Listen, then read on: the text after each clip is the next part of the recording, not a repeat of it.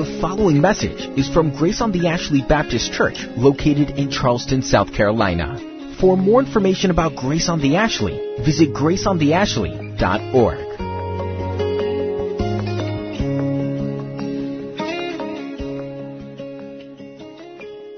Back on November the 12th of last year, uh, we made a new friend, one who would uh, both bless us and one who would wound us along the way, but both in a good way. We met a friend who would challenge us, who would challenge us particularly to truly examine ourselves and to assess on an individual personal basis whether or not our faith is genuine. Proverbs 27 6 says, Faithful are the wounds of a friend, profuse are the kisses of an enemy. I don't know what your experience has been like in these eight months as we have sort of um, walked our way through this letter written by the Lord's uh, brother James, but I found him to be a faithful friend who wounds when necessary, but blesses in the end. He is not the, the one who kisses as an enemy, but the one who speaks the truth and the one who challenges us in hard places and forces us to ask hard questions about ourselves that we'd rather not ask, who forces us to look into things that we would rather not look into, who doesn't allow us to settle for simple, pat, surface answers, but forces us to substantiate our claims with actions. And so it's been a challenge. This morning we find ourselves in the last two verses of this letter. So I'll read them to you as we bring this to a conclusion. James chapter 5, verse 19 and 20. My brothers, if anyone among you wanders from the truth and someone brings him back, let him know that whoever brings back a sinner from his wandering will save his soul from death and will cover a multitude of sins. Let's pray together. Lord, we're grateful for our journey together. We are grateful for our opportunity to get to know James and to hear what it is that he has had to say to us. Because we know, Lord, that it's not just what he's had to say to us, but it's what you've had to say to us. So you've preserved the words that James wrote in your book of truth, the Bible. And you have inscribed it in inerrant, infallible, sufficient truth for us to consider, even in our day, many years removed from the days of James.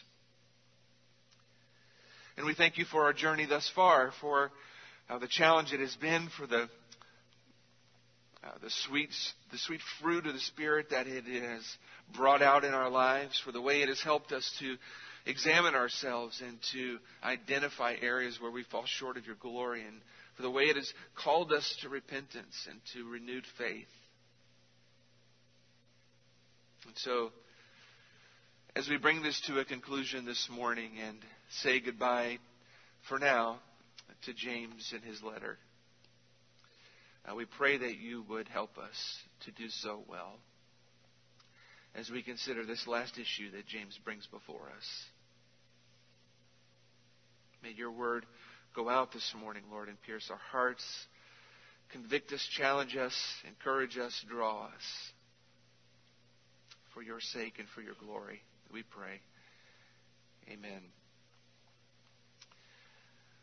Well, back on uh, November the 12th of last year, we did what amounted to an introductory sermon on this letter to James. And we noted several things there in the introduction to that this book. But the thing that is important for us to remember as we bring it to a conclusion is when we first set out on this journey, we identified that James has written this letter for a reason and for a purpose. James has asked in the midst of this letter one central question, and he has provided one central answer.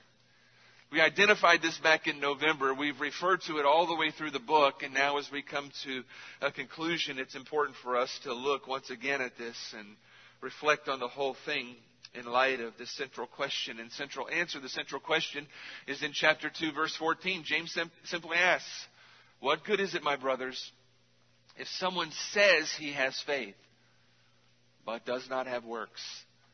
Can that faith save him? It's a question that's important.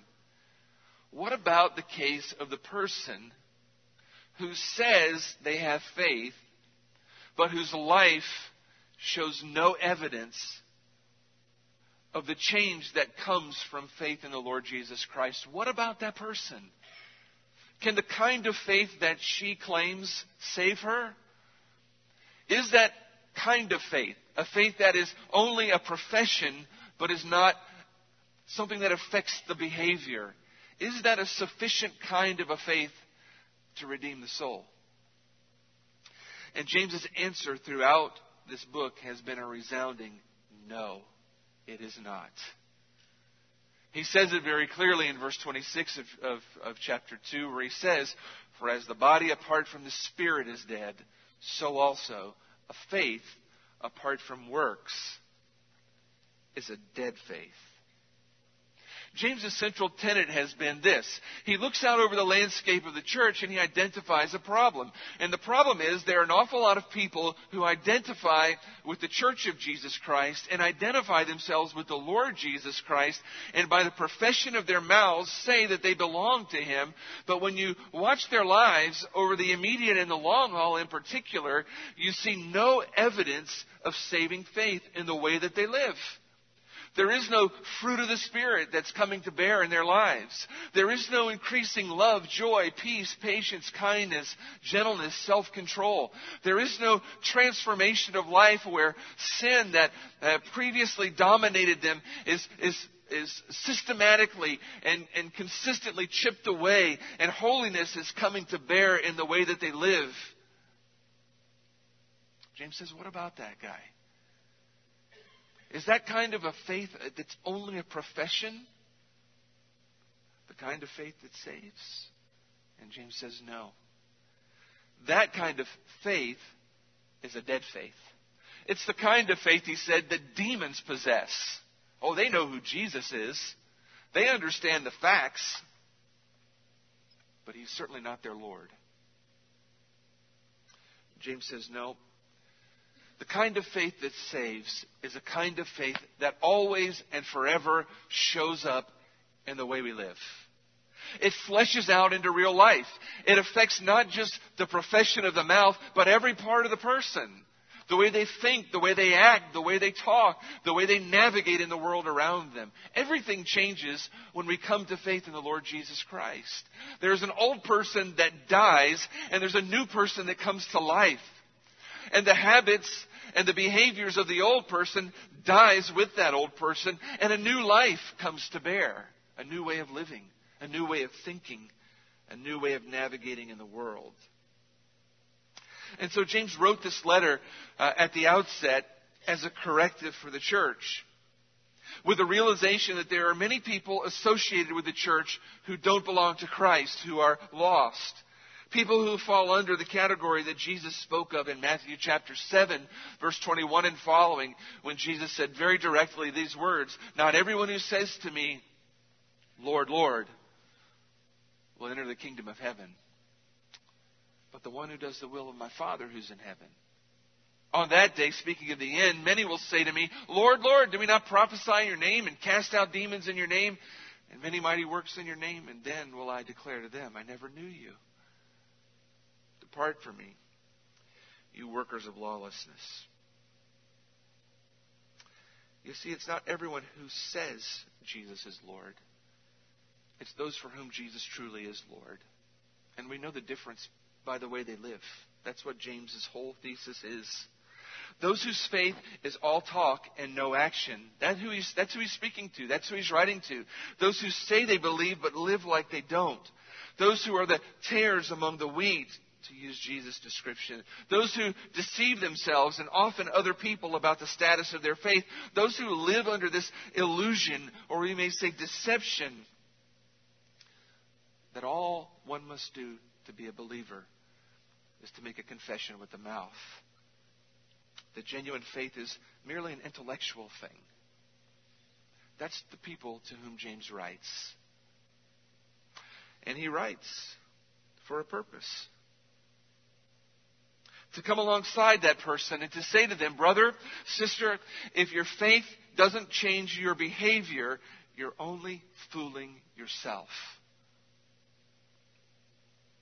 if it doesn't change how you navigate trials and temptation, if it doesn't change how you treat other people, if it doesn't change how you use your tongue, if it doesn't change how you approach wealth and material possessions, if it doesn't change whether your, your speech is marked by truth or lies, if it doesn't change how you interact with the world system around you, if it doesn't change what you do and what you resort to when you're sick and desperate and in need of help, and how you connect with the body of Christ, then it's not the kind of faith that saves. It is, in fact, a dead faith which cannot save. This whole letter, we could say, is James' attempt to pursue those who have wandered from the faith. And so it's fitting that he closes the letter with a challenge to you and me to do the same thing. This whole letter is James's attempt to look out upon the church and to identify a segment of those who have wandered and to go after them with the truth and to call them back by faith and repentance. And so it makes sense that when he comes to the end of this book, even though the conclusion is abrupt, even though there's not much of a sort of traditional conclusion to a letter, there's no closing greetings, there's no closing salutation, there's none of that. It's just simply a final call to the body of Christ to practice what James, in fact, has practiced in the writing of the letter to pursue those who wander, to pursue those who are deceived, to pursue those who are fooling themselves, and to call them to repentance and to faith in the Lord Jesus Christ. And that's exactly how James ends this letter. By simply making one final call to his brothers. My brothers, if any among you wanders from the truth, and someone brings him back, let him know that whoever brings back a sinner from his wandering will save his soul from death, cover a multitude of sins. It's only two verses, and it's a very direct and clear call to the body of Christ. And so we'll look at it just really in two parts he identifies the very beginning here, sort of the dreadful danger of wandering. And it's worth taking some time to look at this morning, this dreadful danger of wandering. My brothers, if any among you wanders from the truth, if any among you wanders away from the truth, who is it that James is concerned about here? Who is he worried about in the body of Christ when he identifies this last little call to action? Well, he's speaking of anyone who's among you. Who are the potential wanderers that James is concerned about here? He looks out over the body of Christ and he says, Anyone among you? Anyone among you? That's who James is worried about. He recognizes that there is a potential danger to every person who belongs to the body of Christ. And that potential is that we might wander from the truth. That we might wander away from the truth and shipwreck our faith. That's what he's worried about. He's not concerned here about those who are on the outside of the church. You get that, right? James's final remarks are not aimed at those outside the church. He's not concerned about those out there. He's concerned about those who are in here. It is a call to those who profess faith within the church. He looks out over the landscape of the church and he sees that there are folks who have once professed faith in the Lord Jesus Christ and maybe even currently still profess faith in Christ, but he observes something about their lives. They are not where they used to be. They have wandered away to some degree or the other. They've gone astray. They've traded in truth for error. And now, as he looks at them, their faith is in question. But the issue is, these are people who are within the body, and it's anyone that he is concerned about. Who's the potential wanderer in the church? All of us are. Is there anyone among us who has a faith that's so strong, that's so pure, that's so righteous, that's completely immune to error and lies and falsehood and deception? Are there any of us who have a faith that's so strong and so righteous that we're not a potential wanderer? The answer to that question is no. And if we begin to fancy ourselves as such people, the odds are we've already wandered. James says it's anyone. Is there anyone among you? And so the question James would have us asking as we come to the close of this letter is really twofold. Am I wandering? And how do I help my brother who's wandering? Those are the two questions that he wants us to consider. Am I wandering? Am I the wanderer? And when I look at myself today, if I'm honest with myself in the mirror, am I where I used to be with the Lord? Am I where I ought to be with the Lord? Or has my trajectory changed and have I wandered off in some way? And secondarily, or maybe with equal passion, James says, What's my responsibility when I see my brother, my sister wandering? What do I do about that? Those are his closing concerns. James says, Any among you wandering? This, this word wander is an interesting word. It's a word that means to roam or to wander or to go astray. It's the word from which we get our English word planet. Because as you look to the skies and you see the planets, they, they tend to roam and, and move in various ways. It's the person who has once, once been on the right path, but is now deviated from the course and gone in some other direction. It's, it's a person who has willfully at some point moved off course and headed in the wrong direction. They've veered away from the truth. First Peter chapter 2, Peter speaks to this. In 1 Peter chapter 2 verse 25 he says this, For you were straying like sheep, but you now return to the shepherd and the overseer of your souls. Peter was concerned about the same thing. People who, like sheep, just sort of stray off from the fold and go in a different direction, endanger themselves, putting themselves at risk. In 1 Timothy chapter 6, uh, Paul writes to Timothy, and he identifies one of the causes often of wandering. He says this, for the love of money is a root of all kinds of evil. By the way, James has talked about this as well. It is through this craving that some have what? They've wandered away from the faith and pierced themselves with many pangs. For the love of money, some have, have wandered. They've veered off course. They've strayed in the wrong direction. And they end up in a place where they're pierced. This kind of wandering that James speaks of, this kind of wandering that Paul speaks of, this kind of straying that Peter speaks of, can really fall into two categories. It can be a doctrinal wandering, it can be a practical wandering. Most often, when there's someone who's wandering, it's both, because almost inevitably, what we think affects what we do. Almost inevitably, any person whose life, by, by, by practical measure, gets off course has been preceded at some point by their thinking getting off course. Just kind of always follows that pattern. We begin to believe lies and we begin to embrace errors in our thinking, and that then filters down into the way we live. Our minds veer off course, and then our lives veer off course.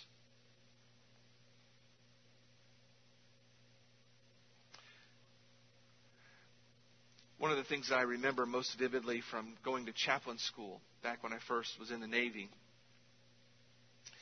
uh, was this little uh, two day course that we had in the midst of, uh, of this uh, sort of um, uh, three week stint of, of, uh, of field work that we were doing out in the woods. Now, it was, it was this little two day or three day section that we did on land navigation. Now, let me just say this. You want to see something that's like YouTube worthy it, via entertainment and laughter? Put a bunch of chaplains out around you. But that's not one of the things you want me to do. I mean, here I am. I have no military background whatsoever. I could get lost in my neighborhood in my car with a GPS. And, and I found myself in pretty good company there at chaplain school. Um, I mean, people who are, uh, you know, good at reading and thinking and writing, but not exactly what you would call highly skilled wilderness personnel. And, and so the way this works is you sit in a little class and they give you some, you know, the basics of how you do land navigation, both in the daytime and at night. Uh, they were, you know, smart enough to teach us in daylight first. Um, I think only because they were afraid we might literally wander away and they'd never find us again. But um, you, you, you practice. You know, you have a map and you have a compass, and you know, you, you, they tell you, you know, go to such and such point on the map and there will be a marker there in the in the woods somewhere and you find that marker it'll have a number on it and you come back and report back and we'll tell you if you found the right thing or you didn't find the right thing and we do it in the daytime on a short course and then you do it in the daytime in a longer course and then you do it at nighttime on the long course and uh you know uh, it, it's just funny it really was funny to watch a bunch of chaplains roaming around with a, with a compass and a map in the woods looking for little sticks in the dark, not having a clue really what any of us were doing. And the whole class was run by a Marine gunnery sergeant. If you have any any sort of um, you know engagement with the Marines, they're pretty well trained in these things. I mean, they could do this stuff in their sleep, and so I can only imagine the entertainment that that gunnery sergeant had in watching us, you know, uh, you know, he, he sat in one location and just watched all these chaplains come back. You know, this is the number we found. Nope, that's wrong. Go back again. That was the whole thing. You know, it was all night, you know, evolution. Nope, wrong number. Go again. And a bunch of frustrated chaplains. But one of the things I'll never forget about that was I happened to be near him one time uh, when when a group came in and reported their numbers and they were all wrong. And uh, one of the chaplains was just uh, was at the point of just saying, you know what, I'm I'm exasperated with this thing. To which the gunnery sergeant, and if you know gunnery sergeant, they almost all have this real raspy voice because they've been screaming at people for years and they've lost their voice and ruined it. He says to this chaplain, Oh, don't worry about it, sir. In real life, if you're ever doing this, that means everybody else is dead. You won't have to worry about it long.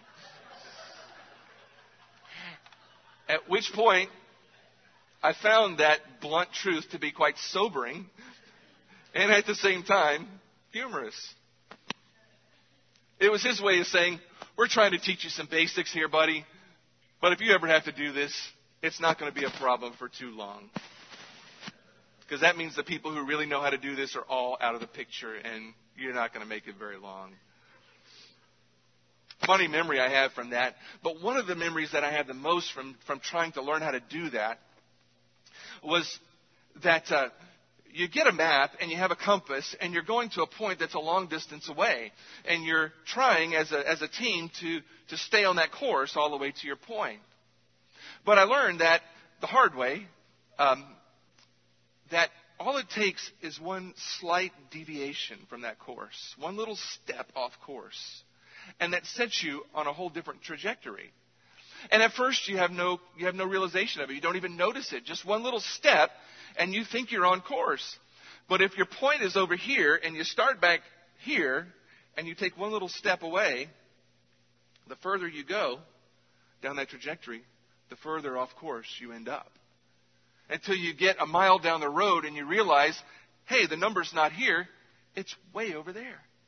And you find yourself asking, how did I get all the way over here when I was supposed to be over there? I mean, I set out to go there. Why am I here? The answer to that question is actually quite simple and quite basic. Because somewhere along the path, you wandered off course. At some point, you took a step off of the pathway in the wrong direction. And it was probably initially a very small step in the wrong direction. And that's all it took. Because that small step meant you took the next step, and that next step was even further off course. And unless something happens along the way to wake you up to the reality that you're going the wrong way, that you're off course, and something comes into your life to cause a course correction to get you back on track, one day you wake up and you end up, or one hour you wake up and you realize, I'm nowhere near where I'm supposed to be. That was a life lesson that came to me vividly when I was thinking of what James is writing. When he talks about those who wander from the faith, it's that same exact kind of a thing.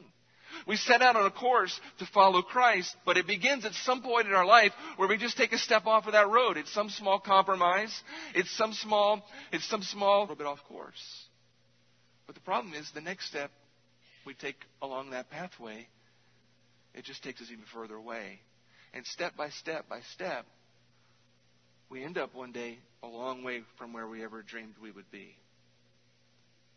I've navigated with, as a pastor over the years, with people who shipwreck their faith in a lot of different ways.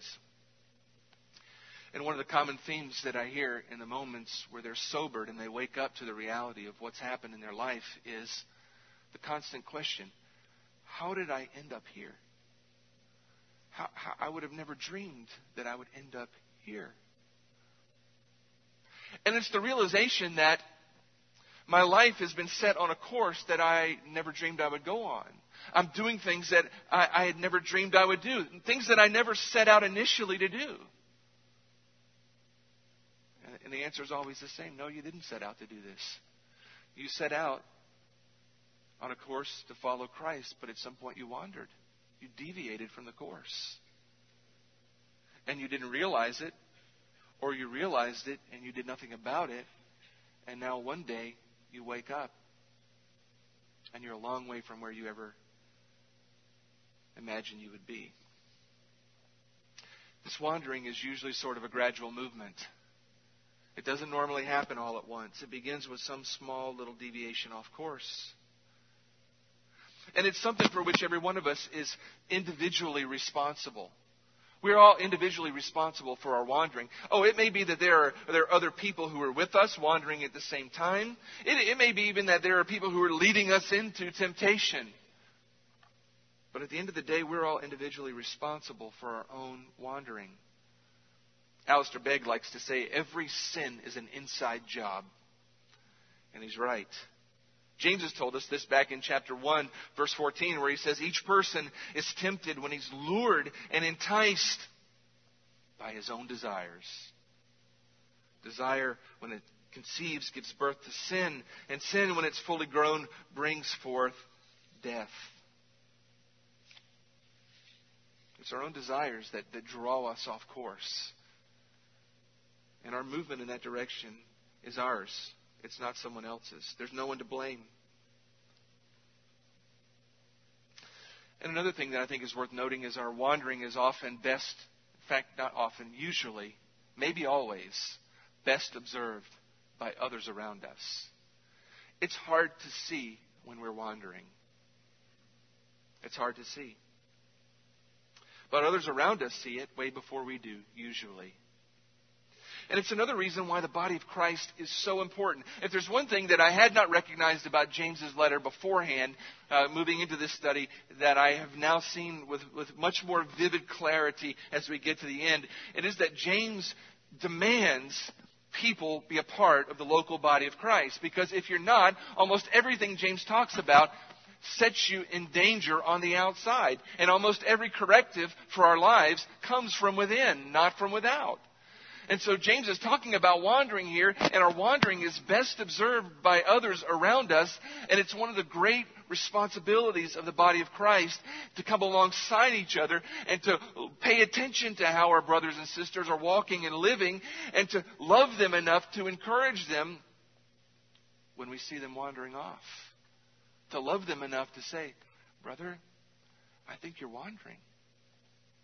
It used to be that you did this, and I used to hear you talking about this, but now I see you do this, and I'm hearing you talk about this. Are you sure you haven't you haven't veered off course somewhere? Can I help you? How can we together look at this and do a quick course correction because I think something's wrong? It's one of the most critical ways we serve one another in the body, and it's another reason why it's so dangerous to your soul to be on the outside of the local church.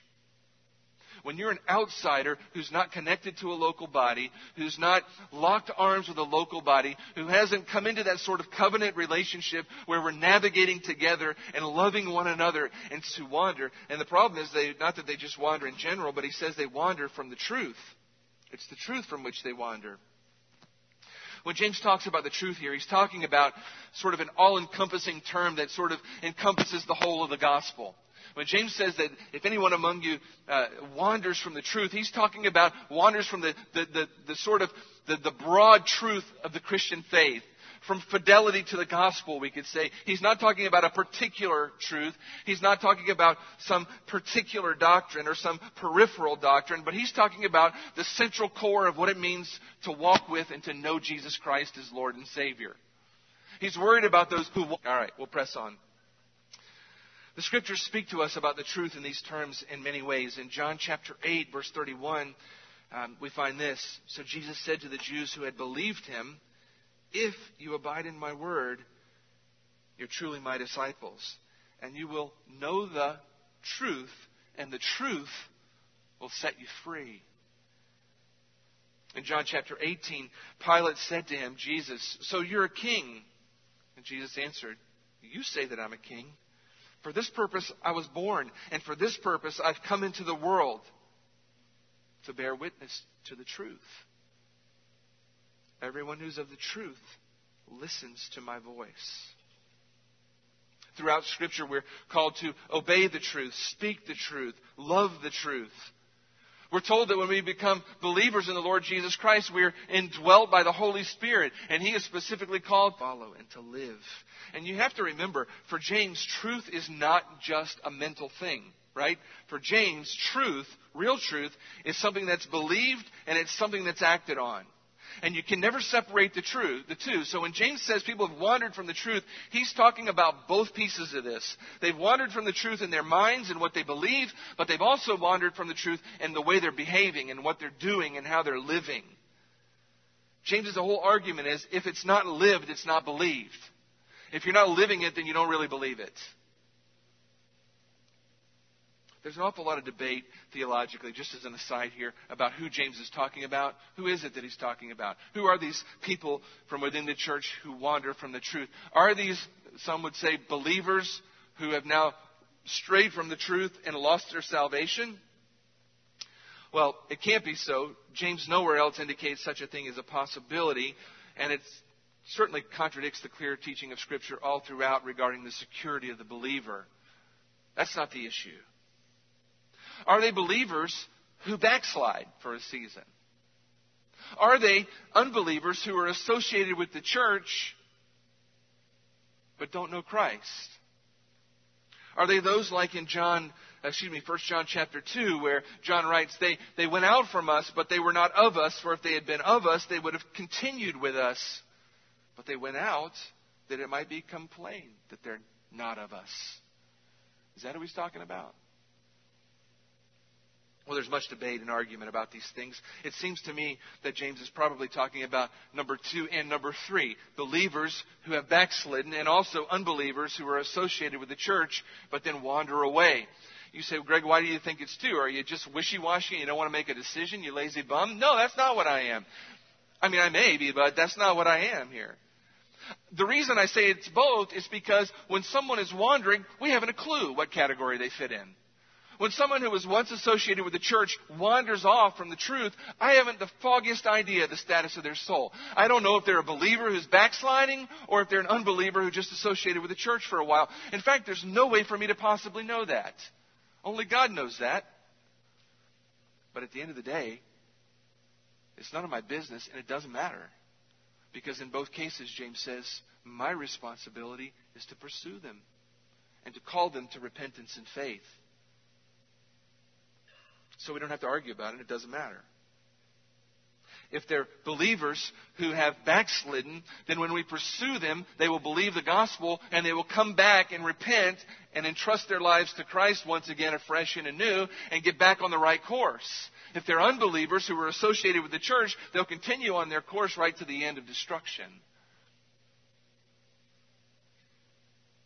So it doesn't matter to sort out which one they are.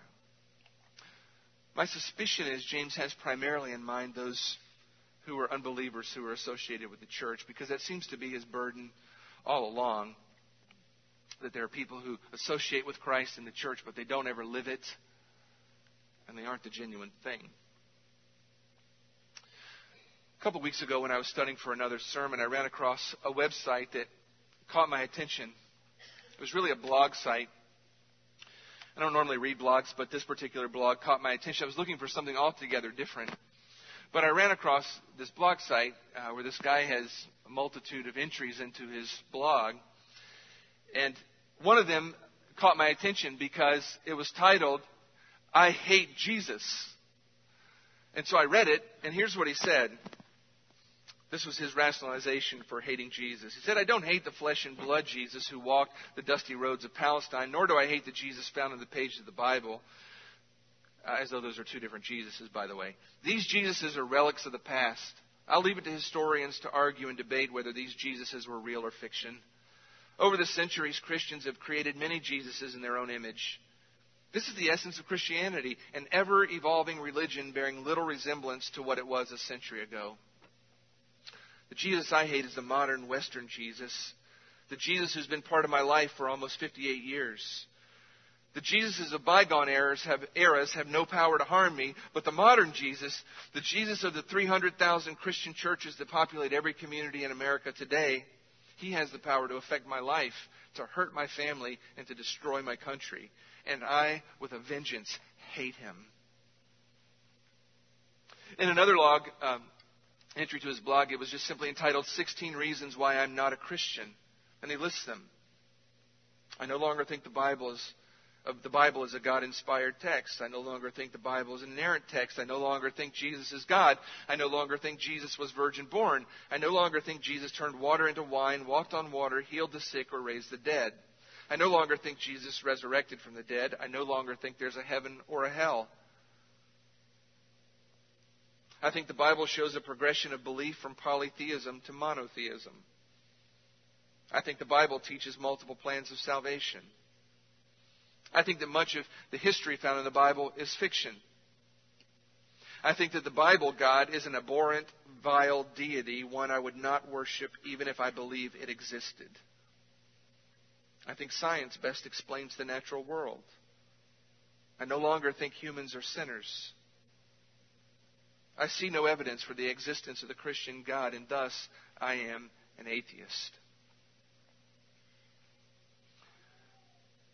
What makes those blog entries particular, at least to captivate, sort of captivate my attention and get me to read, was the biography of the man, the brief biography of the man who wrote them.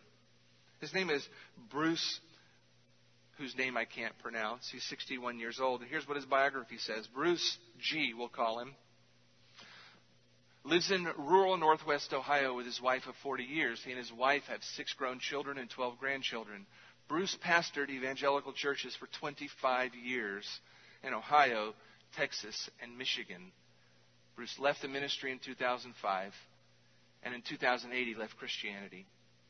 Bruce is now a humanist and an atheist. That caught my attention because here we have a man who, for 25 years, practiced what I'm practicing this morning and what I've practiced for the last 23 years, who walked away from it completely, who now says, I hate Jesus. I reject the God of the Bible as a vile, abhorrent deity who I would never worship even if I believed he was real.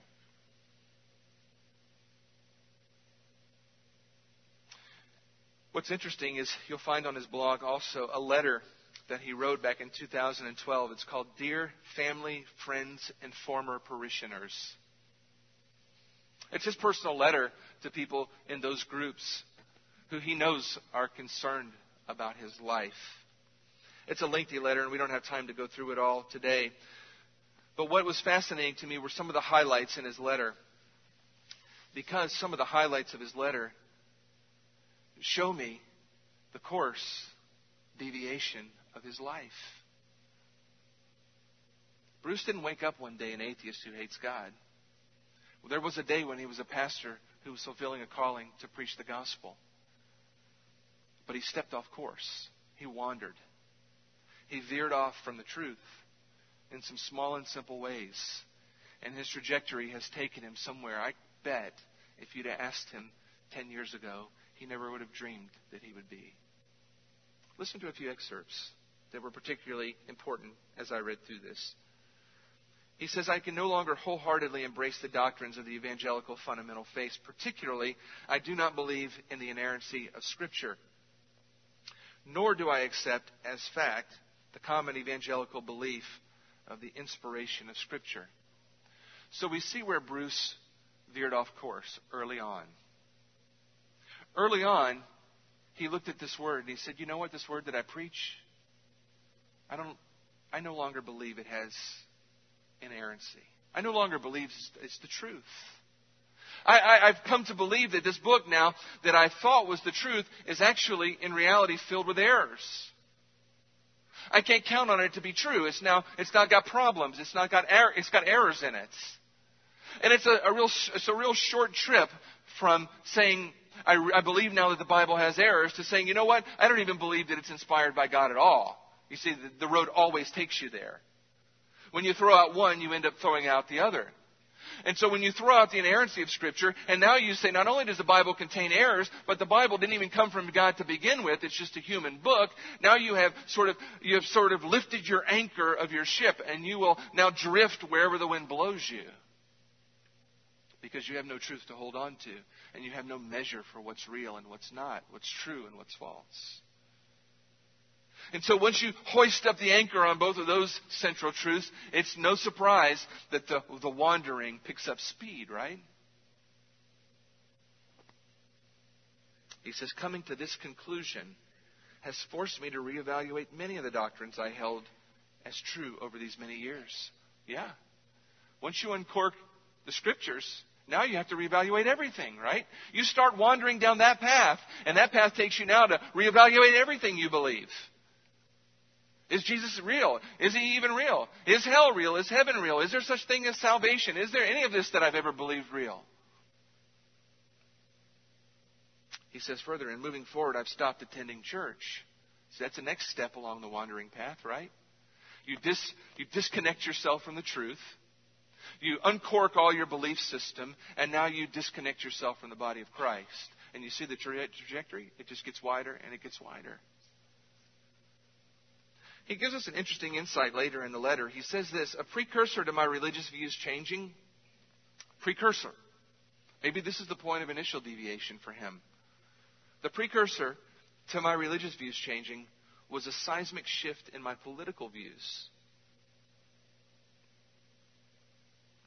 My evolving views on women, abortion, homosexuality, war, socialism, social justice, and the environment have led me to the progressive liberal viewpoint. Fascinating, isn't it? That maybe his initial point of deviation was a political belief system that pulled him off because he began to adopt in his mind a political viewpoint of the world and a political worldview that he knew did not square with what he had understood to be the truth. So what do you do when you, when you have that dilemma in your life? Well, you, you, you, what you should do is reevaluate your politics and realize that you've deviated and you're off course. But not Bruce. Bruce says, no, my politics I'm sure of, it must be this here that's flawed. And so he wanders from the truth. And he ends up writing a letter like this to his family and to his friends and to the people he used to preach to. He concludes the letter by saying, Here's what I don't want from you attempts to show me the error of my way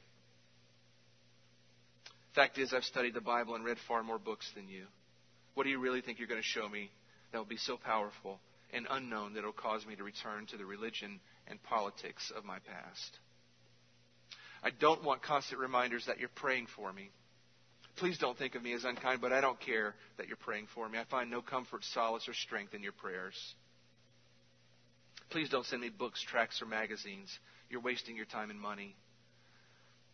Don't give me invitations to attend your church. The answer is no.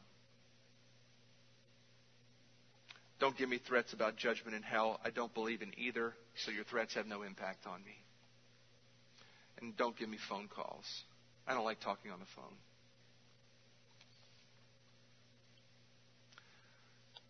That letter breaks my heart.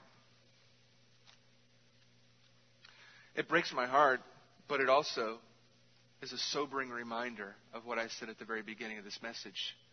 But there are none of us who are immune to this. If a pastor of 25 years can wander and end up there, the reality is any of us can. What do you do when it happens? he concludes this by saying, Someone brings them back. Let him know that whoever brings a sinner back from his wandering will save his soul from death and cover a multitude of sins. What is our responsibility to those who wander? Our responsibility to those who wander is to pursue them. To pursue them. It's to go after them. It's to, it's to make an attempt to bring them back. That word, bring them back, is, a, is another word that, that captures the whole essence of repentance. To, to lovingly, graciously pursue them and draw them back to repentance. To, to, to plead with them that they're off course and that they need to make a course correction and get back on, or it's going to take them places they'd never dreamed they'd go.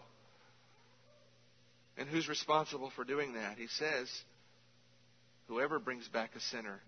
And if someone brings him back, who's responsible? Someone and whoever. Who's responsible for bringing back the wandering sinner? Someone who sees it, whoever realizes it. That's, it's not just a job for the elders. It's not just a job for those in spiritual authority of some point. It's whoever, it's someone. If anybody sees it in the body of Christ, that's what James is saying to the body. If any of you see it, some one of you, any one of you, sees your brother your sister, they've wandered off course, go after them and bring them back. Go after them and plead with them to come back. Galatians 6:1 Brothers if anyone's caught in a transgression you who are spiritual should restore him in a spirit of gentleness. Go after them lovingly, go after them gently, but go after them tenaciously, calling them to repent and get their course back on course. Every time somebody wanders from the faith, every time somebody wanders off course, from the body of Christ, there's somebody in the body who knows about it and does nothing. Sometimes there's a lot of somebodies who know about it and do nothing. Chuck Swindoll said this Under the excuse of patiently waiting on the Lord, Christians frequently stand back and patiently watch a brother or sister sink deeper into sin. We say, well, who am I to who am I to involve myself in somebody else's business? Who am I to call out somebody else's sin to them? What right do I have to get involved in somebody else's life? Well, the answer is you have every right and you have every responsibility as a brother and sister in Christ. I can tell you this if I wander off course and you see it, I plead with you. Please lovingly, gently come and pursue me before I end up where Bruce ended up. I hope you would feel the same way about those around you in the body of Christ, that you would want that from them. There's is because we often act and respond sinfully when others pursue us and make it difficult for them. But James here portrays the body of Christ as a loving body that refuses to allow someone to slip through the cracks and wander away without somebody or a group of somebody's going after them and pursuing them to come back to the faith. Everything's at stake, James says, because when you, when you pursue them and you bring them back, you literally save their soul from hell. That's pretty drastic, isn't it? The stakes are pretty high. If someone goes off course like Bruce did and they continue on that course, where does that course lead them? It leads them right to hell. That's the only place it goes. And if somebody doesn't pursue them and woo them back to Christ, that's where they'll end up. That's where they'll end up. By asking the question, are you wandering? And are you willing to pursue those who do? I close with this illustration. Dr. Howard Hendricks, who longtime professor at Dallas Seminary, told a story of a young man who had, for a season of his life, strayed far from the Lord and was finally brought back into the body of Christ, into the church, into the Lord by the help of a friend who had just loved him unconditionally through the whole process. But when Dr. Hendricks asked this young man, How did you feel when you were wandering? Here's what he said. He said, It seemed like I was being pulled farther and farther out to sea into deep water and all my friends were standing on the shoreline, hurling accusations at me about justice, condemnation, and sin. But there was one Christian brother who actually swam out to get me, and he wouldn't let me go. I fought him, but he withstood my fighting. He grasped me, put a life jacket around me, and he managed to pull me to the shore. By the grace of God, he was the single reason I was restored. The man refused to let me go. What a testimony, right? Praise God for that dear man in his life who, unlike the others in his life, stood on the shoreline and, and hurled insults at him. This man jumped in the water and went after him and refused to let him go. He put up with the fighting. He patiently endured the kickback. But he just refused to let this brother go. And the Lord used that as a part of bringing him back to faith. As we do that, we have to do it with patience and with love and grace. And we remember, except for the grace of God, that would be me. That would be me. But when Jesus Christ, our Lord and Savior, died on the cross, He died to cover over a multitude of sins. In fact, He shed His blood to cover all of our sins and all of our wanderings from the faith. The blood of Christ and the forgiveness that flows from the cross is sufficient to cover every sin and every wandering, no matter how deep and how wide and how far we run on the wrong trajectory. There's sufficiency in Christ to cover and forgive.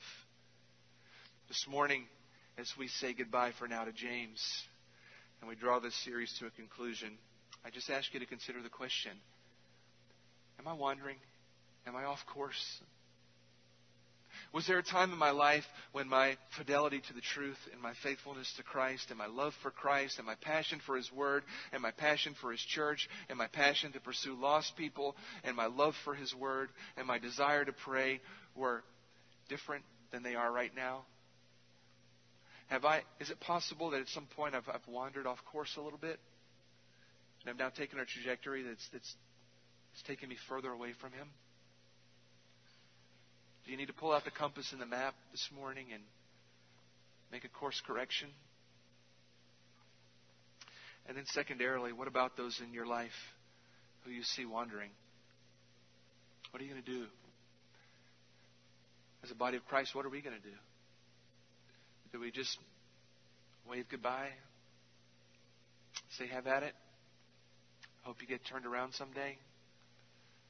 Or are we going to be the kind of folks who jump in the water swim out to them with a life vest, refuse to let go until they come back to Christ. I pray that God would help us to be that person and a group of people and a body who loves to be that person. Let's pray. Lord, we're grateful for James. We're grateful for the journey he has taken us on, for the ways that he's wounded us and for the ways that he's blessed us. And as we wrap this up this morning, help us to look at our own selves in the mirror and ask the question Have we wandered? Am I far away from where I used to be? And to honestly begin to retrace our steps and try and figure out where we got off course. Help us to repent and turn back. To run back to the path that you set us on, the path toward holiness, toward Christ likeness,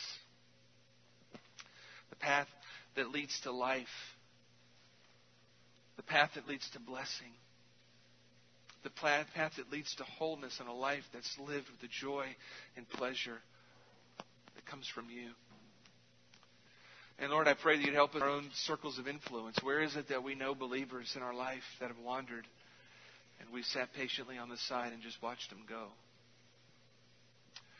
Put in our minds, Lord, as we reflect on these things, the faces, the names of those we need to reach out to this week those that we need to pursue, those that we need to call back to the truth because they've wandered from it. Give us grace and love and patience and yet a willingness to go. We pray these things for your sake and for your glory. Amen. If you need somebody to be with you this morning or you have questions about what you've heard, I'm in the back of the room, as are others. We'd be happy to pray with you, talk with you, answer your questions as sing this last song. Why don't you stand and